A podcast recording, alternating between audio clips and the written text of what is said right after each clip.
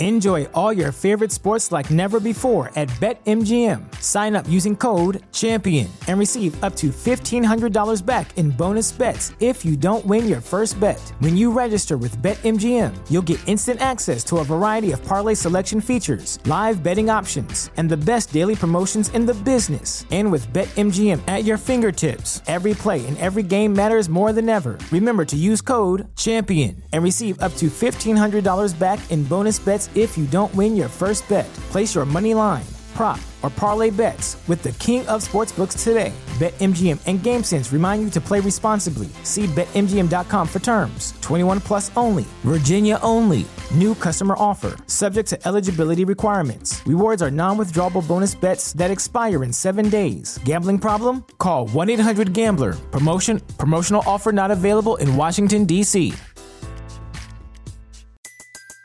Everybody in your crew identifies as either Big Mac Burger, McNuggets, or McCrispy Sandwich. But you're the filet fish Sandwich all day. That crispy fish, that savory tartar sauce, that melty cheese, that pillowy bun. Yeah, you get it. Every time. And if you love the Filet-O-Fish, right now you can catch two of the classics you love for just $6. Limited time only. Price and participation may vary. Cannot be combined with any other offer. Single item at regular price. Ba da ba ba ba.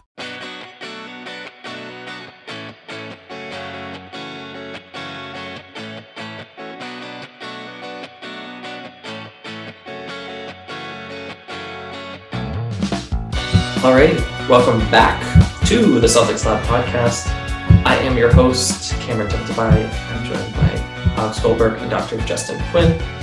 We, it is Wednesday evening, Wednesday night. Um, we're going to start talking about what's going on with uh, the suspension of uh, Robert Sarver, owner of the Phoenix Suns. Uh, just for the audio people, Justin's pantomiming a slap on the wrist. We're going to get into that. Um, but we're also here to talk about what the Eastern Conference looks like. So we bring in one of the hosts of Noble and Roosh, Zach Noble of Ball is Life. How are you? Doing awesome. Happy to be here. It's been long overdue. I've gotten to talk basketball. We've taken a little hiatus on my show, so it's pretty pumped up that you guys asked me to come on. Yeah. So again, this is supposed to be a fun podcast where we chew the fat over what the Eastern Conference looks like. Um, but we're going to start with the news of the day, and I'll we'll tell you it's 10 p.m. on the East Coast. Um, so we have some breaking news, but by the time you're listening to this, who knows what could happen? Um, Alex, Justin, how we doing? Doing okay. You know, we're fully in school mode now, so a lot of my bandwidth is used up by that, but plenty of time to talk about all sorts of basketball things, especially in the seemingly endless off season that I truly can't wait to be over. yeah, feeling those vibes. Uh, I'm just generally irked by news we'll be talking about in just a second, and I am trying to fight my inner New Englander so we don't lose our YouTube monetization. I'll just leave it at that. He's talking about swearing. We can we can swear in the second half. Um, so for folks who are sick of the news or just that basketball is an escape, I'd say skip ten minutes or so, ten minutes max. But we're gonna we have to start. It would be intellectually dishonest, maybe even morally dishonest. Um, so let me do my best to summarize where we're at, and then we'll we'll discuss kind of our our takes. But we agreed off air that this isn't really a story um, for us to center ourselves. So we're not going to spend so so much time on that. Um, Robert Sarver has been under investigation uh, by the NBA for months, uh, I think over a year. The NBA talked to 300 something people, supposedly only after an ESPN story on Robert Sarver's behavior behind the scenes. He's the owner and the governor of the Phoenix Suns. Um, I won't air out the laundry list of grievances that were found in this report. Um, a, because I don't want to miss anything, but B, they're kind of hard to say, but um, very racially insensitive very inappropriate um, from a misogyny lens uh, at the workplace. Just truly, I, I will ed- editorialize here ab- abhorrent stuff. Um, so the NBA came out and said that Sarver is going to be away from the team for a year. He's going to pay a $10 million fine. He's going to do a little bit of counseling. Um, but found, and uh, uh, we can maybe quote specifically, found that this was not the behavior that warranted action beyond that. Um, obviously, this begs parallels to Donald Sterling and what happened with the Clippers a few years ago. But really, the story now today on Wednesday is how the NBA has handled this. In a press conference, Adam Silver point blank said that there are particular rights to someone who owns a team as opposed to an employee. And just about half an hour ago, the NBA, um, by way of Shams We didn't actually mean that, just something else other than exactly what we said. Uh, that's more or less basically what the NBA said. Thank you. Sounds like Schefter to me. um, LeBron James has weighed in pretty mightily, saying that the NBA dropped the ball. Uh, the NBA PA has weighed in, saying that the NBA has dropped the ball. And it seems like the general consensus among people who write and talk about basketball is that the NBA has dropped the ball. So um, that's where we're at. It stinks to talk about. Um, Zach, again, I told you off air, you don't have to have a take if you don't want because this is sticky stuff, but initial impressions or thoughts today and moving forward.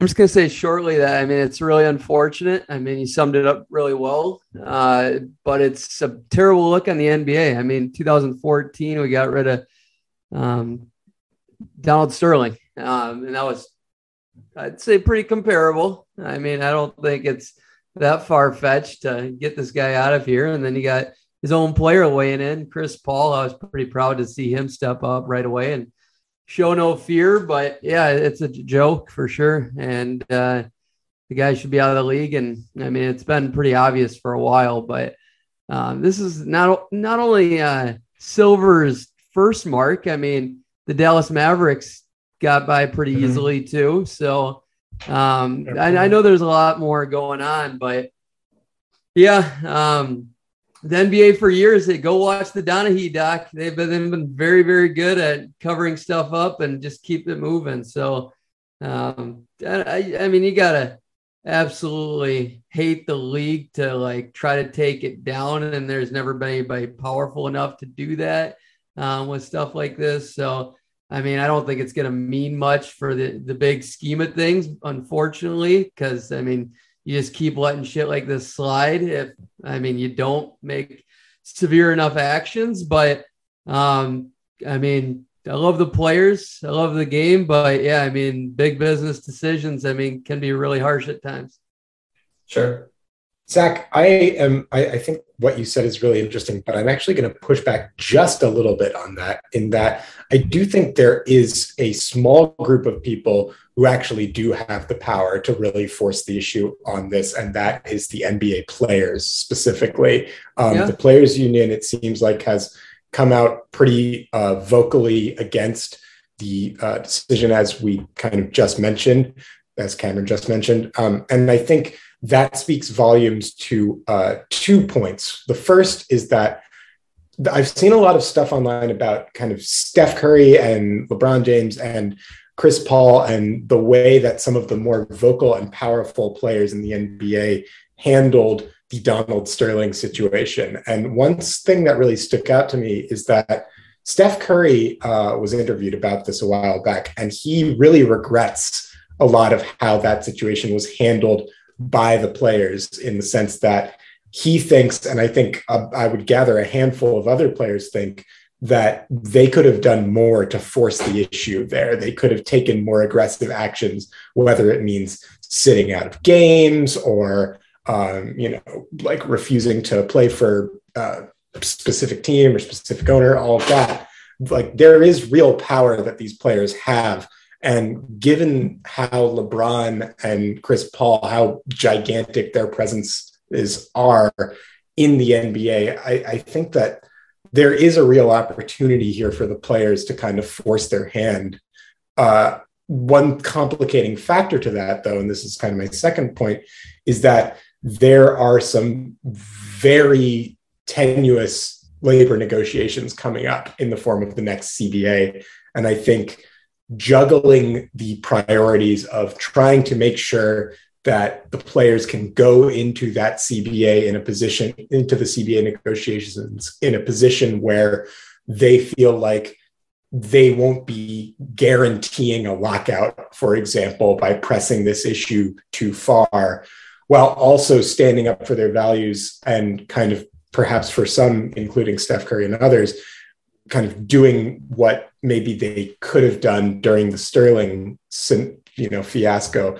That's going to be a really tricky balance for the NBA players and the union to strike over this next couple of months. And I'm going to be really interested to see how it plays out because they have the power to shift the story on this pretty substantially if they want to do that. Yeah, I definitely. I'm with you. Agree. Well said, man. Sorry. Uh, I just, I, I think it's going to get lost in translation with so much that's going to go on. But I mean, I'd love to be wrong on that. And I mean, yeah, players do got a good amount of power. I still don't think they have all the power when it comes to labor yeah, negotiations and something like this. But yeah, I mean, no, it's it's it's going to be really tricky to sort out because I think that you know they do have the power, but how they apply that power, they have to be really careful with it.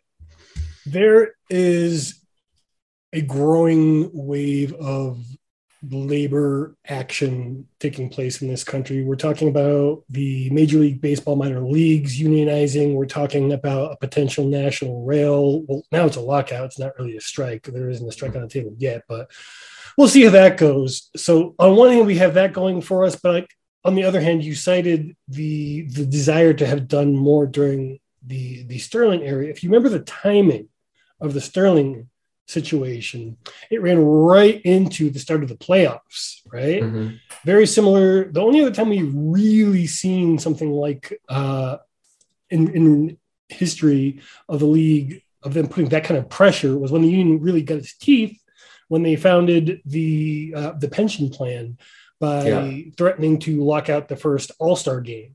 Uh, so something of that nature, I think, could change their minds, but the the groundwork needs to be in place. And this is going to need to big, build up a big head of steam. So it's going to be interesting to see whether or not whether or not the the fan base and the writers all of us collectively continue pushing this with enough head of steam for it to actually do something. Yeah, I, I think Justin, I agree with you insofar as the diff- the main difference between Sterling and Sarver here is, despite 320, I think is the number of interviews, there's no tape, and so the plausible deniability hand that the NBA proper can play, it's on players and fans and media to push the issue because the momentum of the regular season, the momentum of the business, everything like that. It's in favor of the NBA. I don't think that the owners are interested in penalizing Sarver too much because, quite frankly, a lot of them have probably worse skeletons in their closet. Um, so it feels icky because it shouldn't be on the media, the players, or the fans to right this wrong. But it looks very much so at this moment in time. Maybe the NBA will will snap back into reality. But it looks very much so like the NBA desperately wanted this to be as minimal as possible, and it's is doing what it can to keep it that way. So, like I said at, at the top, we're not going to dwell on this because a it's not our voices that ought to be centered; it's other people, um, namely players, namely people truly affected by this. I mean, uh, let's call a spade a spade. These are four white presenting male commentators uh, a, a, pretty complicated issue that doesn't necessarily affect white male people. So um, maybe it's not our place to spin our tires too much here. So it felt necessary to talk about. It's something that, as people who love the NBA, we're very disappointed and disheartened. I hope that this is a story that doesn't go away because I hope people agitate in all the right ways, quote unquote, good trouble, all of that euphemistic stuff. Um, but who knows? By the time you're listening to this, the story could have changed radically. So I'm going to do an ad read and put on my fun face, and we're going to talk about the Eastern Conference. So let's change gears as best we can. And let's do that by where did I put this uh, tremendous, wonderful, fantastic copy? Okay, there we go. Let's talk about our friends over at betonline.ag. Football is back, and BetOnline is your number one source for all your football betting needs and sports info this season. Find all the latest football odds and news and games matchups, including this year's opening week's games. BetOnline is your continued source for all your wagering information, including live betting, free contests, and live scores. Always the fastest and easiest way to bet on all your favorite sports and events, including MLB, MMA, tennis, boxing, and golf. Head to Bet Online to join and receive your 100% welcome bonus on your first deposit. Make sure to use our promo code CLNS50 to receive this reward. That's a 100% welcome bonus. Bet Online, where the game starts. Alrighty, Zach Noble. We're here to talk hoops, and we're here to talk about the Eastern Conference. That's where the Boston Celtics happen to play basketball. Um, actually, Zach, we haven't talked to you yet. Give me 30 seconds max on Rudy Gobert. You're Timberwolves fans, for anyone who doesn't know. I mean, he's dominating right now in the EuroBasket. That's kind of nice. I mean, the Wolves fans were, I mean, a couple of analysts were talking garbage on him that he wasn't going to survive in the EuroBasket tournament, and turned out he's looking all right. But, you know, I, simple terms, I didn't like the price we paid, but um, I do respect big cojones and going after it. And that's something we don't do in Minnesota ever. We usually just lose them to teams like Boston, usually just Boston. Um, KG, David Ortiz, go down the list. Uh, but uh, no, I'm jacked up because I mean, it's the perfect fit, but I'm not a huge Rudy Gobert guy. So um, at the same time, I don't like how much we're paying him, but hey, he's going to make our team better. I just, don't think it's title or bust. I think it's second round conference finals or bust. I mean, I got pretty realistic expectations.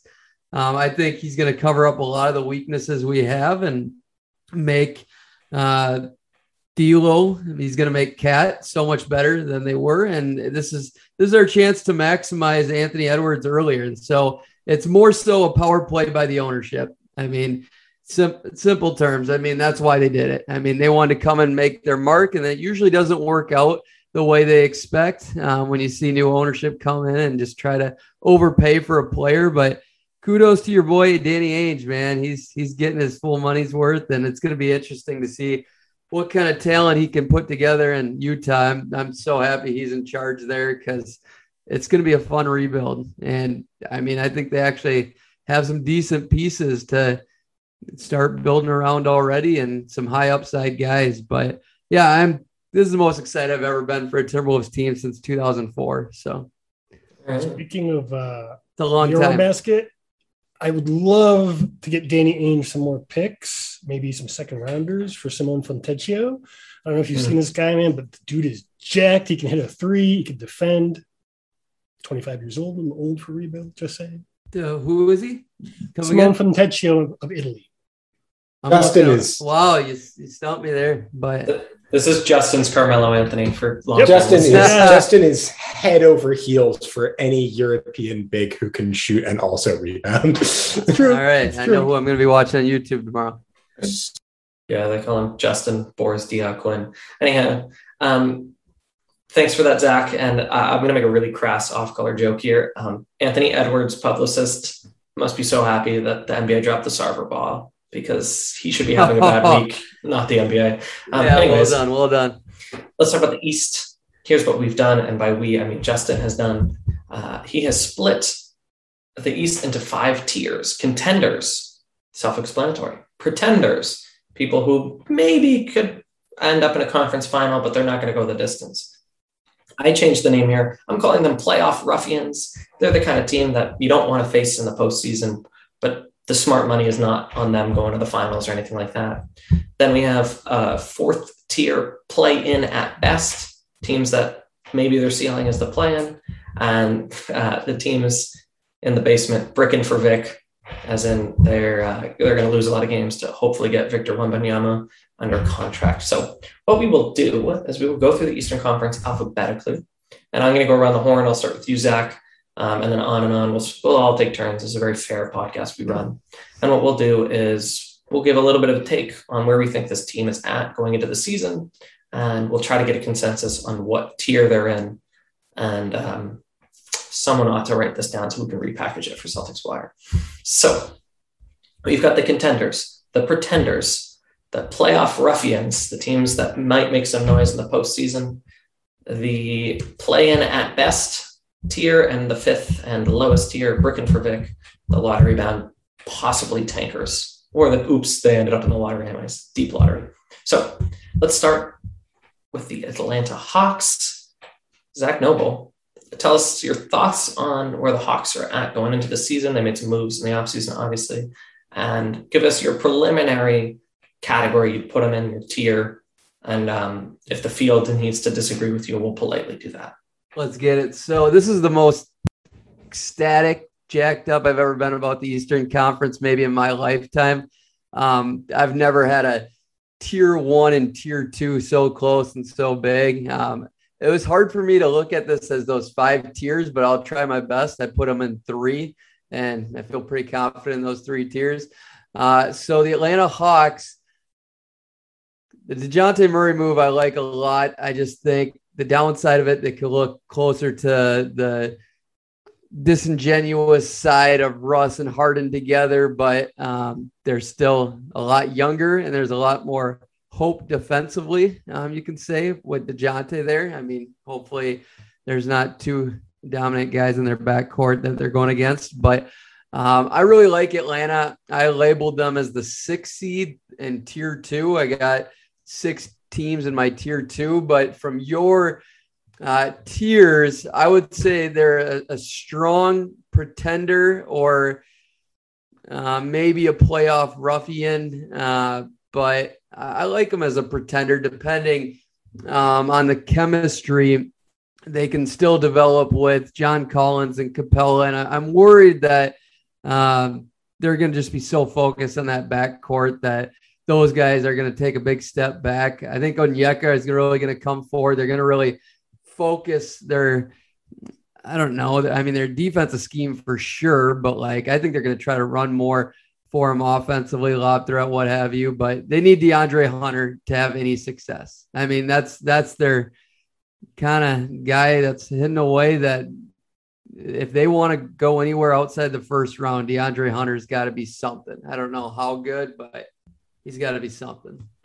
I would agree with that assessment. I think I have them somewhere between the second, the, the, the pretender tier and the third tier, the playoff ruffians. I think it really comes down to whether Trae Young can really play off the ball. Yeah. For me, they're a ruffian. And I don't think that's even necessarily disrespect to the Hawks or the fact I think they did get better so much as I think it, that it's really hard to keep pace with this new reloaded Eastern Conference and there's still some major weaknesses on the defensive end for the Atlanta Hawks for me. So I couldn't quite get them into that pretenders tier. I don't really see a path to them making a deep playoff run unless there's a lot of injuries. But um, I think they're better. I just think the rest of the East is also better. Yeah, I'm. First of all, it's so funny for calling them playoff ruffians. I can't believe you guys didn't tell me that how stupid that sounds. It's it's so funny it's, to me. It's ridiculous. Uh, we're gonna do it for like the next hour. Anyways, off-season um, podcasting. What do you want? The Hawks burned just like too much capital on getting Murray. Um, I, I I'm huge on uh, Bogdan Bogdanovich, but I just I don't think they have the depth. Um, save maybe a Collins like two for one trade where they turn him into two reasonably serviceable players. Like they're going to be asking Mo Harkless to play meaningful minutes, um, which respect to Mo Harkless, I just I don't see it. So I'm inclined to say Trae Young is. Well, I'm not inclined to say I know this is true. Trae Young is 23 years old, so I'm inclined to say that kid could get better. However, I just I'm not sure of the depth. Um, so unless anyone passionately feels otherwise, it seems like the general consensus is there's somewhere around a playoff ruffian, a team that's going to make noise in the postseason, but not quite there. Okay, cool. You got to believe in Jalen Johnson or AJ Griffin because otherwise they're about six to eight deep. And I mean, I'm a huge AJ Griffin guy, but I don't think he's going to be of value this year. In theory, Frank Kaminsky plays for the Atlanta Hawks. Not doing anything for you. All right. That's your twin, isn't it? Wow. I'm Unbelievable. Way, I'm way better looking than that guy. He's a little bit taller. I'll give you that. All right. Um, the Boston Celtics. Uh, in the interest of time, I'm just going to say, independent of the fact that this is a Celtics podcast, by virtue of having gone to the finals and contended last year, the Celtics are in the contender bracket. Anyone want to refute that one? Cool. Uh, ironically, yeah, ironically, we're going to talk the least about the Celtics on the Celtics Up podcast today. All right. a team we love to talk about, the Brooklyn Nets. Alex, you get first bite at this apple. Alex, what bracket, what tier would you put the Brooklyn Nets in? I have made my own version of this, the Dark Horses bracket. And for that, I think that translates best to the Pretenders zone. So I have the Brooklyn Nets as my uh, Eastern Conference four seed as currently constructed because Kevin Durant and Kyrie Irving and Ben Simmons and Joe Harris are all extremely talented basketball players who have played exactly zero games together. And I feel like the chemistry issues that we saw with the Brooklyn Nets last year were a result of a wide variety of things. It seems like there's been some displeasure with Steve Nash as the head coach. We can talk to our friends over at the Brooklyn Buzz about that one. Um, it seems like there are still maybe some unresolved bridges that need to be mended, uh, fences that need to be mended, whatever you want to call them, with uh, Kevin Durant's relationship to this franchise. And I just, I feel like the Brooklyn Nets window kind of has happened already. And I haven't seen a great deal of evidence to suggest that their window will be reopening in a meaningful way anytime soon, unless Ben Simmons come back, comes back and is just 100% fine from his back injury and is the player that he was, if not better. I I can't put them higher than my four seeds, so that's where I have them in the pretenders tier. Sure, um, Zach. Anything about that that you that you find I, misguided? I agree that four is the highest you can have them. I personally have them at seven. Uh, the way I labeled these out, and uh, I'm glad KD's stuck in a place that he's not too happy about. I'm glad that uh, he's not in Boston either. So it's going to be interesting. I got him at seven, though, just mainly because of Ben Simmons and Kyrie's health and um, health overall. I guess that's the easy way to put it. But um, I just, I don't see a world where they can actually become a real contender. And I would never even, I'm never going to label them, even if they're got 10 losses in April until I, I see him step on the playoffs fully healthy. So that would be pretender? Oh, full pretender. okay. I actually really strongly agree with all the same. We probably could have gone through this a lot faster, but it's fun to drag the Brooklyn Nets, so why not? Uh, to add to that, they also have some pretty important minutes being played by people like TJ Warren and Markieff Morris, both of which we really don't know how healthy they actually are on a basketball court. So, or if they're going to make it, the team. Yeah, exactly. So I'll believe it when I see it. Let's drag them. Let's drag them, baby. Um, hey, ever heard of this thing called defense? They haven't heard of it in Brooklyn. Um, they have Kevin Durant. They, uh, Kyrie's pretty good. They they are always, always, always a hot streak away from running the table.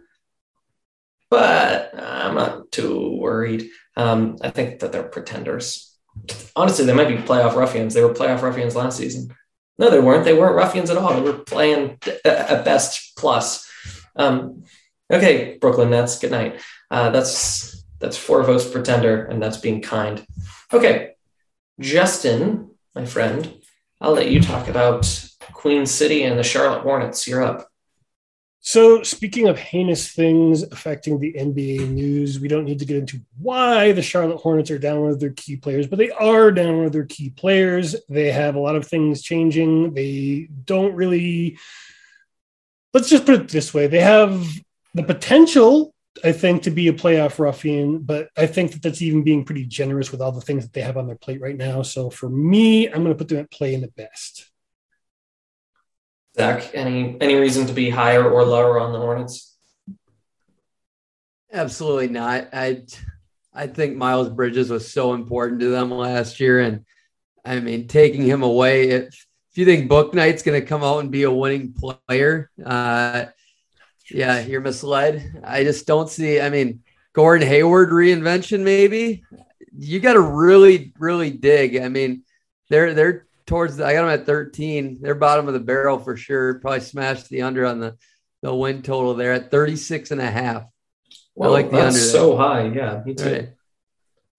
Yeah, I'm going to go a step further. These guys are going to be bricking for Vic by the end of this season. I feel pretty confident about that. Um, the East got significantly better at the top and the middle.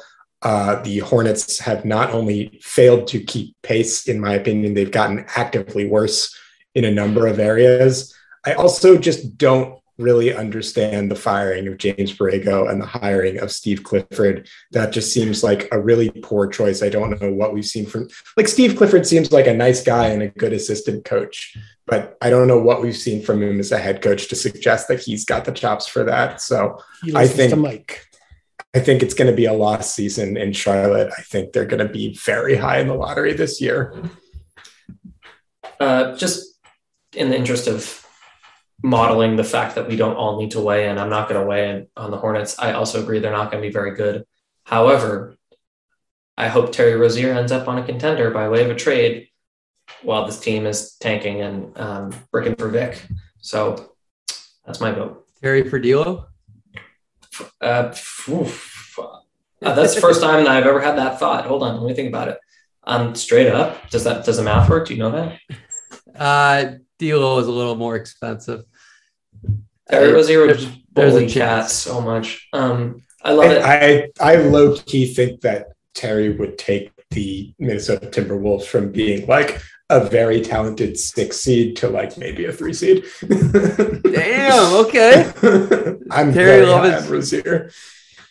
I mean, this might be the, the most important 30 seconds this podcast for yeah, and I'm a and I'm a D'Lo guy too, and I think uh, Rudy's going to do great things for him. But I mean, Terry's a little more efficient and maybe a little positive on defense, a little more close to it.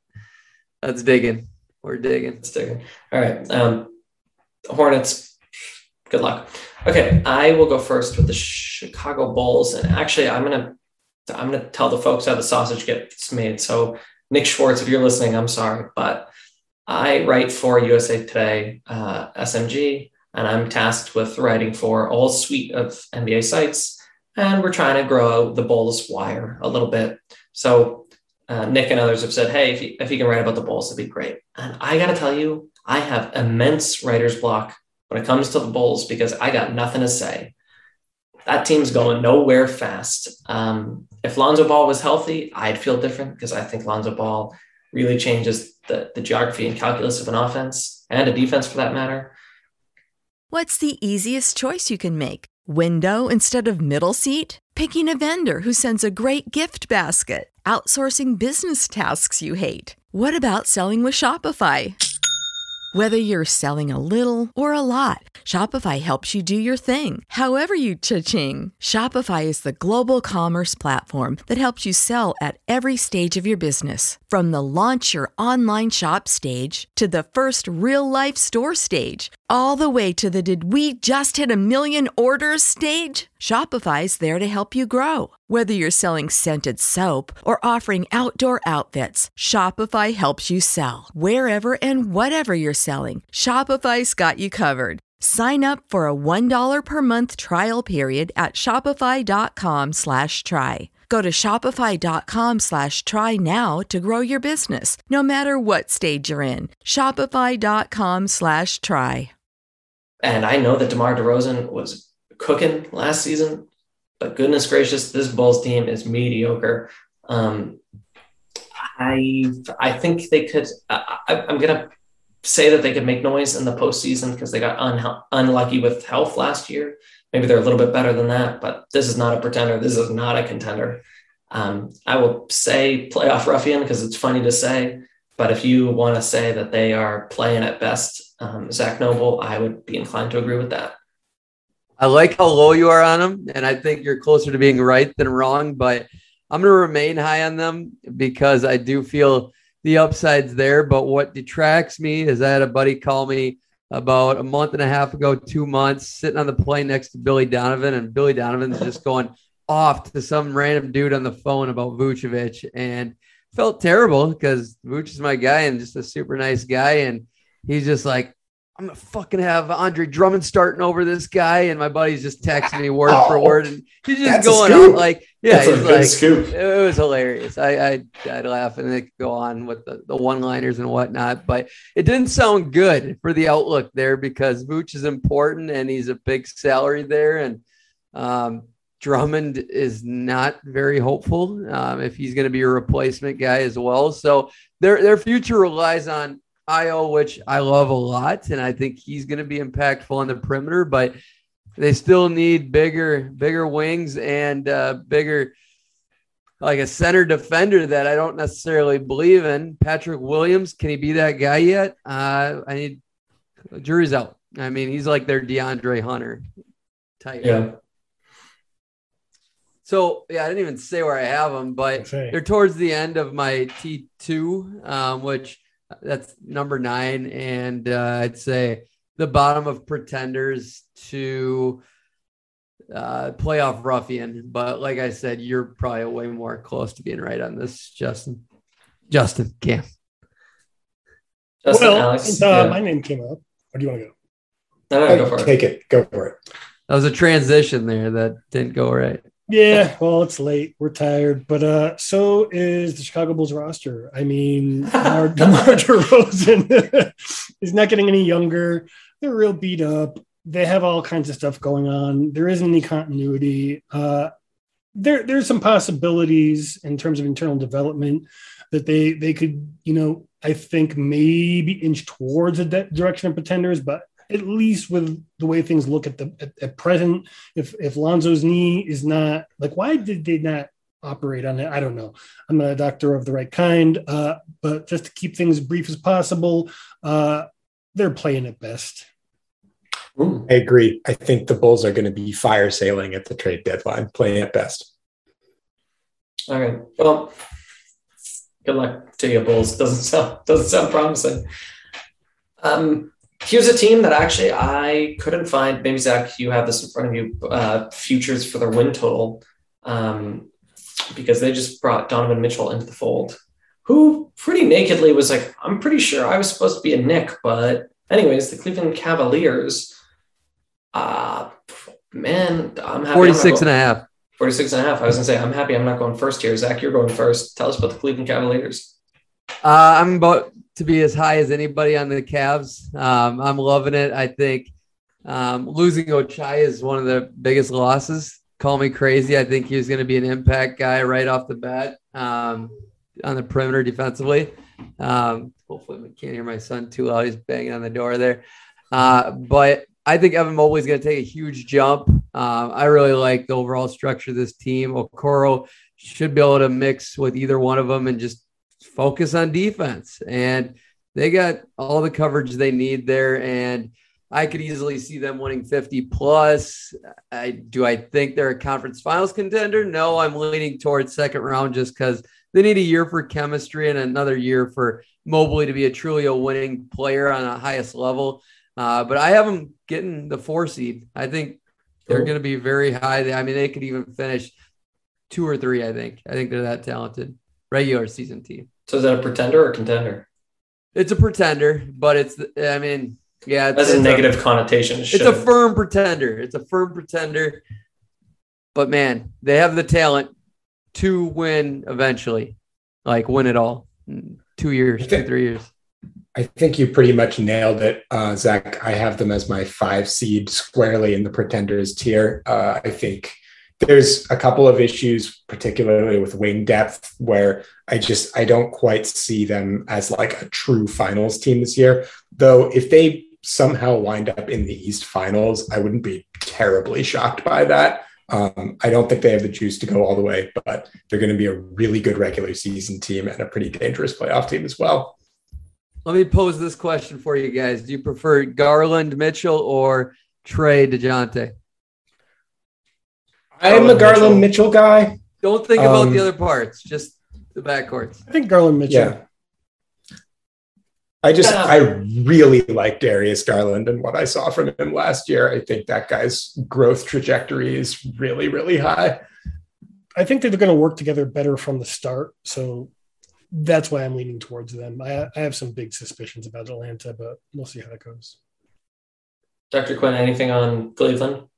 Uh, no, that's exactly where I have them pegged. Also, uh, I do think you know wing depth is going to be a problem, but you know the season you can trade players in the middle of it, so probably that's going to happen. I think they're going to address that, but we'll see. What a funny career Kevin Love has had. Uh, I also have them in the pretender category, but again, that makes it sound sadder than it is. It's, it's truly a, remark- a remarkable remarkable. Excuse me. Remarculous. Remarculous. You're onto Uh, something great there. It's Yeah. a remarculous uh, act of team building from a mid-market team. Uh, maybe a few steps away, but perhaps similarly interesting. Alex, tell us about the Detroit Pistons. Yeah, the Detroit Pistons, a team that I'm pretty excited to watch this year. I think they definitely got better. They made some strong moves, particularly in the draft. I really like the Jalen Duren and Jaden Ivey picks for them. Um, I think the Detroit Pistons are still a little too young to be a serious threat in the Eastern Conference. I really like Cade Cunningham, and I thought he had a super impressive end of his season last year. And his growth trajectory is going nowhere but up. He's going to be a really, really good player for a long time. But um, I think they're still a little young. I think they still are going to have some growing pains. I don't quite see them as a locked in playoff team this year. I think they could be a play in team, though, and a potentially dangerous one if everything comes together. I, I really like their upside. Zach, anything you missed? Playoff team? Seriously? Play in. Play it. Okay. I'm glad we clarified. Which, in that. theory, you could become a playoff team. There we go. Uh, that even sounds crazy to me, but uh, yeah, we need to dive into that one further. I, I'm going to hit you up off the air on that. But I just, I think this tier three of teams, like, yeah, they're 10 through 15 could go anyway. I, I do agree on that, but I don't think whoever gets the 10 through 12 seed has any chance at making the playoffs. I just think there's a, such a huge drop off from nine to 10. And I just firmly believe that 10 down could be all tanking for Victor by the end of the year. Um, I think it's going to be pretty crazy in that regards too. But uh, Detroit, I like what they did in the draft. I still think um, they're a few pieces away. I'm expecting a big Saddiq Bey jump this year. Uh, he's my guy that is going to be the most important for them going forward. That um, to unlock, I, I believe in everybody else wholeheartedly to fulfill their role um, and grow this team as a unit. But Saddiq Bey has got to be great for them to take a jump.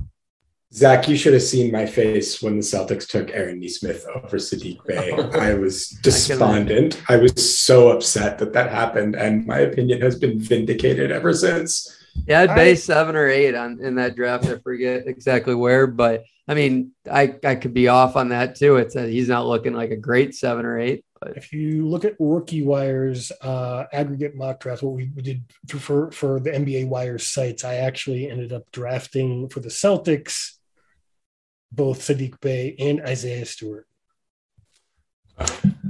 I won't say much about the Pistons. I also think that they could be a play-in team. Uh, I don't disagree that by the end of the season they could easily and probably will be trying to maximize their lottery odds, but good chance, good chance of playing. So last year they won 23 games. Um, and for context, the Hornets, which were the 10th team, the last team into the play-in, won 43 games. Um, and out of fairness in the West, the Spurs won 34 games. Um, but still, the, the, Pistons ostensibly are going to have to make a 10 to 20 win jump to get into that playoff or that play in situation. That is a big ask for a young team. So, Alex, how many wins, real quick? A hundred. Best, best guess, I would say, best case scenario for the Detroit Pistons, you're looking at high 30s, low 40s Woo! if everything works the out. I just Detroit guy.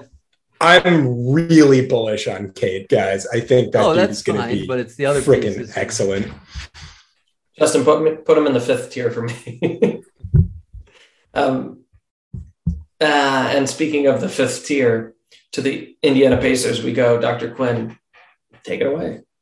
Uh, what do we? I mean, really? We're, we're debating this. Uh, they are clearly bricking for Vic. Uh, I don't have anything else to say on that. Let's move. I think they would tell you that too. Um, anyone else on that one?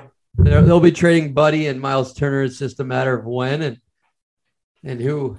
So I think they're going to be terrible once that happens as well. All right, well, long season for Corey at uh, Full Access Pacers. um, so we still have half a conference to go, so we'll try to keep it moving quick. But uh, this next team, I really don't have an answer, and I get to go first. So uh, it's the Miami Heat. I think that they are old. I think that they are not tremendously deep. I think that Duncan Robinson and Tyler Herro need to be moved because they can't be in trade rumors for their entire career.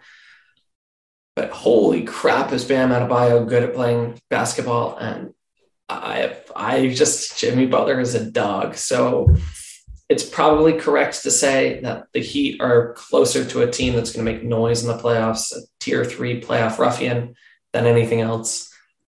But I am very open to them actually being a, a pretender or no, they're not. No, they're not. Yeah. Ah, they, they were they were there in two years. I, I get it. I get it. I, I, get the same anxiety trying to peg them, but I, I have to again until I see it. For me, they're playoff ruffians. Okay, playoff ruffian, playoff ruffian. Zach, anything out of you? I think they're basically identical to Chicago. The difference is Spoelstra to Billy Donovan to me, and so that's that's enormous. I mean, mm. that's that's everything. But um, yeah, I just we got to talk trade later. Where would we even see those guys going? They're old. They're they're screwed, and I'm just disappointed. Bam hasn't taken the jump. Like I had him jumping a lot higher than he is, even though he's a tremendous top 20 guy. Hmm. I feel like there's a world where the Miami Heat are one of the most dangerous six seeds that we've had in recent memory. And that's where I have them pegged. Normally, that would fall into the um, playoff ruffian category, but I just am so not I don't feel good about doubting Jimmy Butler or Spo in a playoff series at all. So I'm actually going to put them in my pretenders bracket, even though I think regular season is going to be a slog for them. I just think that team is going to be so annoying to play in the postseason. Under 48 and a half. From Vegas or from Zach? Uh, Vegas, but I'm hammering the under. Wow, we all right. Um, so uh, maybe your most polarizing team yet, because Alex, I think you just talked me into pretender. Um, I just Jimmy Butler is such a menace in the playoffs, guys. We see it every year. This guy is just a monster. He'll be good again. Tired of betting no against PJ Tucker. No PJ Tucker's a big deal, but I, I can't bet against. Yeah, every every year they just like some dude from the G League shows up as their seventh man, and it's radically important for them. Yeah. Um, what did I initially say? Yeah. Um, I'm, I'm a soft playoff ruffian. Maybe I might ask you to change that to, to pretender, um, but we'll keep it moving. Um, although I suspect mightily that this is our second and perhaps only universal contender, and that's the Milwaukee Bucks. Zach, you get yeah. to go first here. Um, am I wrong about that? No, I mean that's easy. I think uh, they'll be about the same as they have been. I think closer to last year um, than the years before. I think they're in a coastal mode. They're coasting, uh, but 52 and a half is an interesting over under. I like the over on that yet, but um, yeah, they could easily win 64 games. It's just how hard do they want to play? Yeah, I I don't know why Giannis can't just snap back into. I mean, he was the best player in the world last year. Jokic maybe had him licked in a few categories, but you got Giannis. You got a real chance at winning the Larry OB. Um, and I love Giannis. I'm so pumped. Oh, he's the best the last two, three years run. It's so hard to be a Celtics fan because I, I want to root for Giannis. Um, all right, so universal contender. Yeah, they're going to be good. And to the New York Knicks we go. Alex Goldberg tells me yeah. the New York Knicks the New York Knicks are a play-in team, and I think that that's going to be fine for them. They whiffed on Donovan Mitchell, but ultimately Danny Ainge's price was a little too high for them, and I don't think it's crazy that they didn't pay it, considering that there's I don't think an unreasonable chance that in two years Donovan Mitchell will be on the table again for the New York Knicks. Um, I like RJ Barrett. I think his development curve has been really strong. I think they still have some moves to make. Um, particularly moves that involve sending Julius Randle elsewhere and giving Obi Toppin a bigger role because I like what he's got to bring to the table. I think the Jalen Brunson deal was fine. Um, I think the Knicks are going to be a little bit friskier than they were last year. They don't quite have the talent to get into that playoff lock tier um, for me. But I think they could be a playing team, potentially a feisty one, depending on the moves that they make. They're they're going to be one of my most active teams to watch in the trade conversation. Zach, anything about the Knicks? A little friskier than last year. I like that, but uh, man, people have way too high hopes for Quickley Obi, Miles McBride, and crew. But I mean, I, would love to see Quickley bust out and Obi as well. I think they, they, they got a little something extra in them, but I don't trust any young guys under Thibs And they're, they're a mess for minutes wise. I, I'm still interested to see how this plays out because there's there's potential there. Just I don't believe in it with Thibs in charge. Dr. Quinn. Nothing real to add to that. The Knicks, Knicks themselves, uh, they're going to be better than I think some people think, but not really enough to make any damage in the postseason. If they get into the playoff playoffs, they'll be lucky. Yeah, on paper, definitely a, a play-in at best four tier thing. I'll just quickly note that they have as many as four, most likely three, but as many as four first round picks in the next draft, which means they have tremendous trade capital. They could find their way moving up the ladder. They could also tear it all down and go full steam into what seems to be a very exciting draft class. So um, I'm going to give them that that four tier, but they have the maneuverability to become fifth or third, probably not anything else tier. It might take those picks to dump Julius Randle and Evan Fournier.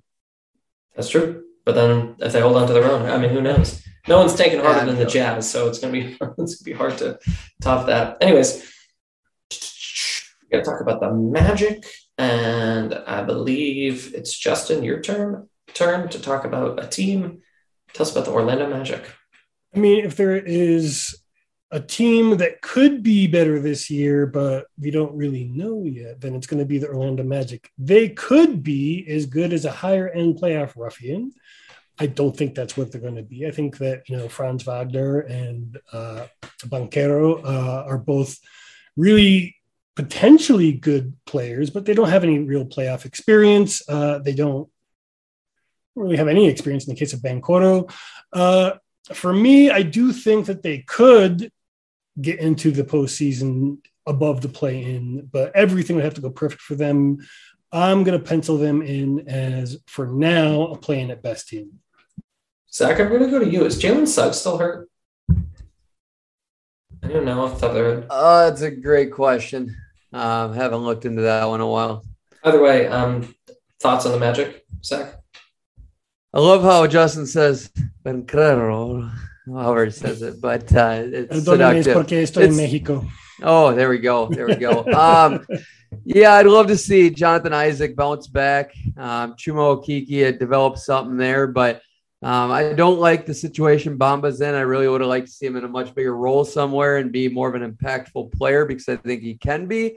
Uh, so it'll be interesting to see how they play Wendell and Bamba and J.I. there. There's a little bit of a mix. And then, yeah, Franz, if you think he's going to take a big jump, that's where their wins are coming from. Because I think he's a winning player already and everybody else has to figure their shit out.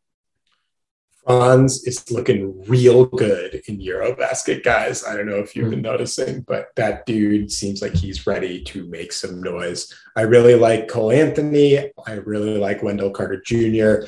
I think Paolo was the best player available in this draft, and I'm really pumped that they took him first. I think that's going to be a really fun team for the future. They're too young right now. I think they're they're playing at best, but um, they they have a really exciting future to build towards, and I wouldn't be surprised if they're jumping up this list come next year.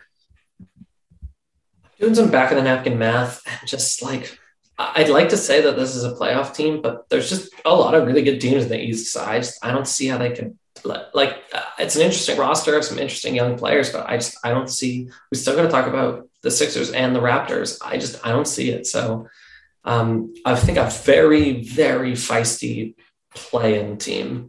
uh, but not quite. Uh, Wow. that, that glorified playoff ruffian we all aspire to be in our day to day lives. Um, I talk about Philly first. Uh, just like my soul is leaving my body, Philly's a contender. Uh, Joel Embiid, uh, we're past the point of monetization. Joel Embiid fucking rocks at playing basketball. Um, I do not feel very strongly about James Harden, but Joel Embiid has done more with less, um, certainly in his career. I don't know what's good with Tobias Harris, although I think he just had a gender reveal party today. Shout out to him. Good for him. Um, you got Joel What's his gender? Uh, Oh, you mean first kid. I'm sorry. sorry. yeah, I'm not, I'm not I hate those things, but that's There should be a sex reveal party. The gender is up to the kid or the context or yada. yada. And Joel Embiid is a Chameleon. bona fide. Yeah, he's a chameleon. He's a bona fide Gender MVP. reveal. Yeah, he's he's everything.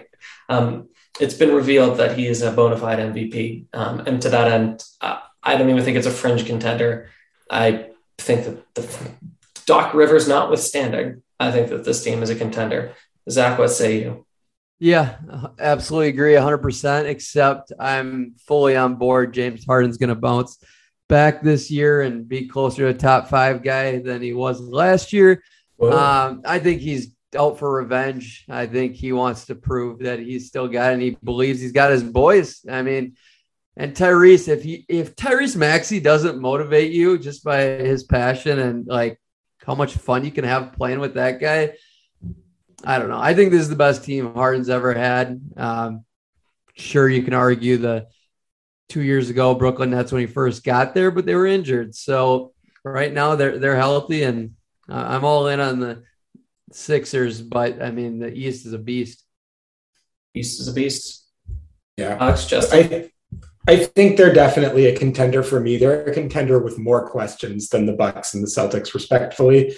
Um, but Embiid's talent is otherworldly. I really like where Maxey is headed as a player. And I think just from an offseason perspective, they added real talent to this team. PJ Tucker is a good fit. Danuel House is a good fit. I think DeAnthony Melton might end up being the sneaky hidden gem of the offseason as far as signings go. That guy's really good and is going to fit this team super well. So I think they're going to be a contender. I think they're a really tough out. I think the question marks around Doc Rivers and James Harden are real, and that puts a slight cap on their ceiling for me. But make no mistake, this is going to be a very dangerous team this year. In the interest of getting to bed, I don't disagree. Sucks. It sucks that the Sixers are good. um, Zach, penultimate team on our list, the Toronto Raptors. Um, I think we should carve out a little bit of time for this. I actually don't really know where I'm going to land here. So, Zach, you go first. They're going to be one of the most fun teams to watch lineups and just watch play out because I still think Pascal Siakam, Gary Trent Jr., and most importantly, Scottie Barnes still have a little growth to go. Uh, most people would disagree with Pascal and maybe even Gary, but I think there's more in there. OG, even you can tell me there's a little more hope there for him. Uh, but honestly, I mean, if they fully develop at conference finals at best, I don't think, I don't think they have the talent to be a contender yet. I still think they're a big away. And so, I mean, Precious, he's not big enough for me. Justin, what about you?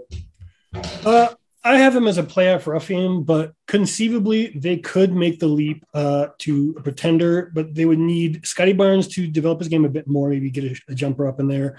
Uh, and, you know, that big man problem, maybe they solve that by trading OG Anunoby, because what is his role on this team exactly? He seems kind of like the odd man out with the arrival of Scottie Barnes. He's a little too good to be his backup, right? Yeah. and he he doesn't quite fit the role of a three traditionally, though he can certainly play one. To me, it seems like he's a little redundant, and he's the most likely option for them to solve that big man problem. Yeah, they're going to fight. They're going to be well coached, but ultimately the talent ceiling is playoff ruffian for me. I don't really see a path to them winning more than one round. Um, I like Siakam. I think that he's very good. I think Van Vliet is very good. But when VanVleet and Siakam are your clear number one and number two players, and with much respect to Scottie Barnes, he's still got a ways to go before he's on those guys' level. there's a ceiling to how far you can go.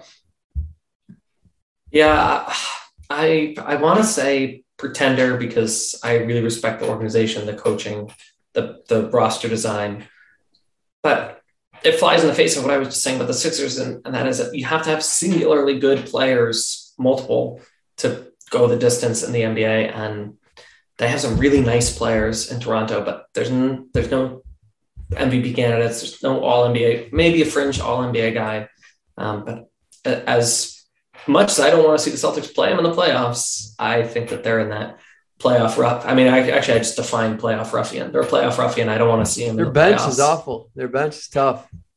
Yeah, I mean, to, to Dr. Quinn's point, if they stagger OG and or like Gary Trent, and Scott, Scottie Barnes, there might be like a way to always have like some dynamism. But yeah, there's not. There's I mean, Khem Birch played at University of Pittsburgh for a cup of coffee, so I have to root for him. But yeah, I know it's not. Speaking of no bench, uh, let's talk about the Washington Wizards. How's that? Yeah. Um, Zach, since you're the guest, even though it's Alex's turn, I'll let you shut it down. Maybe Tell us- they got maybe go. they got more of a bench than Toronto. I mean, that's up for debate. I mean, on the young guys and who could develop and whatnot. But um, man, their their starting lineup is just terrible. I like. I'm not a Kuzma guy at all. I think he's a good seventh man, sixth man, even. But you have to have such good players all around him to get the most of him as a starter. Monte Morris is your starting point guard. Maybe he surprises me, but I I think he could be the worst starting point guard in the league. Uh, Will Barton, does he have more to go as a starter? Doubtful.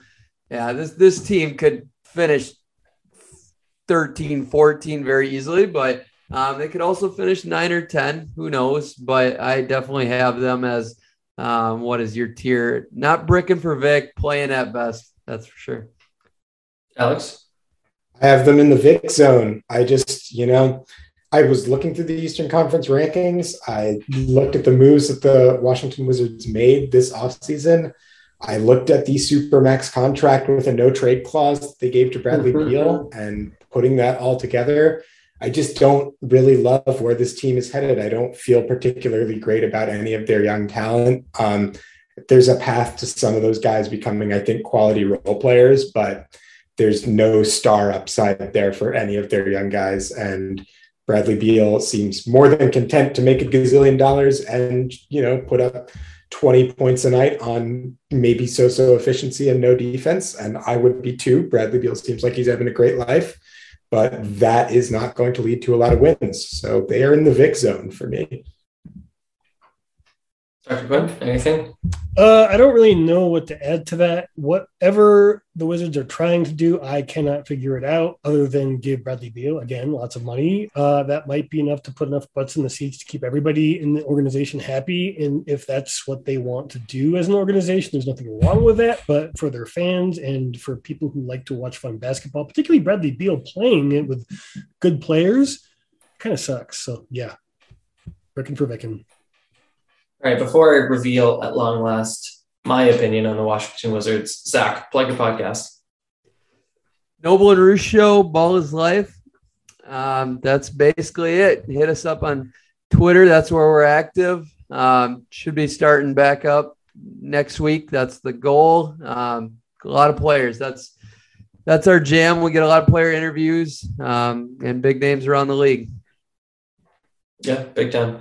Uh, what's the stat? Like 2% of Twitter users are like 50% of tweets. What percentage of that is guys like us shelling their podcast? Anyways, um, speaking of which, like and subscribe to um, Zach's podcast, our podcast. Maybe consider advertising on this podcast so I can buy a less squeaky chair. Um, and otherwise, at long last, let me tell you where the Washington Wizards will be landing in our conference rankings. And uh, they don't know it yet, but they're bricking for Vic. That team sucks. I mean, Bradley Beal and Kristaps Porzingis are made of glass. So even if it works, it's not going to last for very long. Good luck to you. I love Ben's Chili Bowl too. Um, all right, so in a quick, quick summary, Boston obviously is a contender. Um, unanimously, we've got Milwaukee and Philly up there. And then shortly behind that, we've got Cleveland and Brooklyn, um, maybe shades of Atlanta or Miami. Um, but I don't think any of that comes as a huge, huge surprise. So, Zach, thanks again, man. Best of luck with those Timberwolves. Best of luck with the Rudy Gobert experience. Um, Guys, Uh, thanks for having me. It's always fun. Good seeing you. Good luck in school there, boys. Yeah, Thank you. good luck to our students. All right, thanks everyone. Uh, we'll catch you next week. Adios. Peace.